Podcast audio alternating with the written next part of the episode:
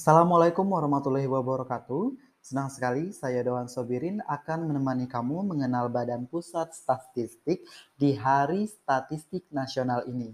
Ayo kita lebih mengetahui lagi apa itu statistik. Apakah yang dimaksud dengan statistik? Ayo kita mulai.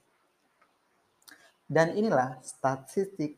Statistik adalah hasil data yang ditampilkan dalam bentuk grafik, tabel, dan lain sebagainya. Statistika itu ilmunya, sedangkan statistik adalah datanya. Contoh, sensus penduduk, sensus ekonomi, dan pemasaran suatu produk. Terus, apa ya fungsi dari statistik? Fungsi statistik untuk penelitian itu ada dua fungsi utama, antara lain Satu, fungsi deskriptif yang menerangkan data serta peristiwa yang dikumpulkan dengan proses penelitian dan penyelidikan. Yang kedua, fungsi inferensial untuk memprediksi serta mengendalikan populasi dari data gejala dan peristiwa.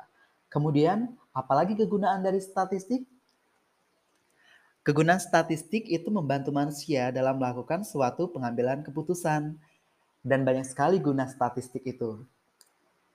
Salah satunya adalah Statistik berguna untuk melakukan suatu pengujian atau mengungkap hal-hal gejala satu dengan yang lainnya. Dan tentunya banyak sekali guna lainnya guys. Untuk info lebih lanjut, kamu bisa klik bps.go.id.